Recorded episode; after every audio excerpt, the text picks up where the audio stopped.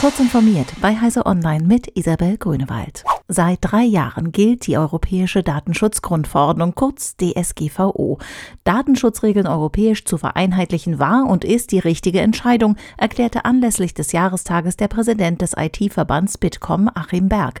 Die bisherige Bilanz zeige aber auch, das komplexe Gesetz habe sein wichtigstes Ziel, den rechtlichen Rahmen und die Anwendungspraxis beim Datenschutz europaweit zu harmonisieren, verfehlt. Dies liege an zu vielen Öffnungsklauseln, die nationale Sonderwege ermöglichen. Auch Netzpolitik.org kritisiert, dass insbesondere die Aufsichtsbehörden in Irland und Luxemburg, die für die großen Fische im Tech-Teich wie Facebook, Twitter und Amazon federführend seien, zu wenig machten und die europäischen Abstimmungsverfahren scheuten.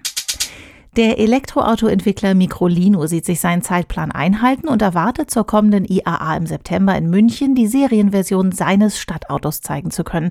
Der dritte Prototyp des Schweizer Unternehmens soll in wenigen Tagen mit rundum überarbeitetem Innenraum und neuem Faltdach fertiggestellt sein.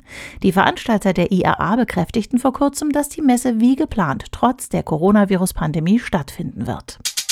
Der US-Bundesstaat Florida hat es sozialen Netzwerken untersagt, Kandidatinnen und Kandidaten für öffentliche Ämter länger als 14 Tage zu sperren.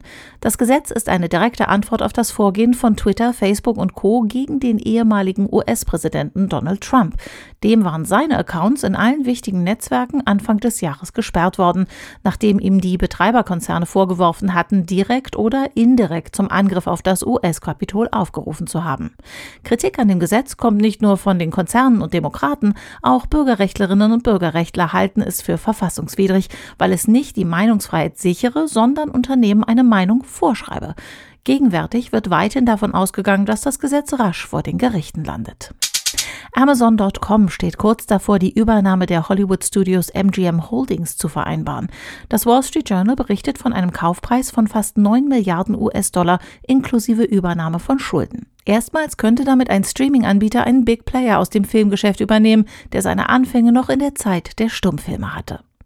Diese und weitere aktuelle Nachrichten finden Sie ausführlich auf heise.de. Werbung. Kennst du die BDBOS? Wir machen digitale Kommunikation technisch möglich. Für Regierung, Verwaltung und Einsatzkräfte in ganz Deutschland. Und wir brauchen dich. Hast du Lust im Bereich der IT- und Netzwerkinfrastruktur zu arbeiten? Bei uns stimmt das Gehalt und die Work-Life-Balance. Komm zur BDBOS. www.bdbos.de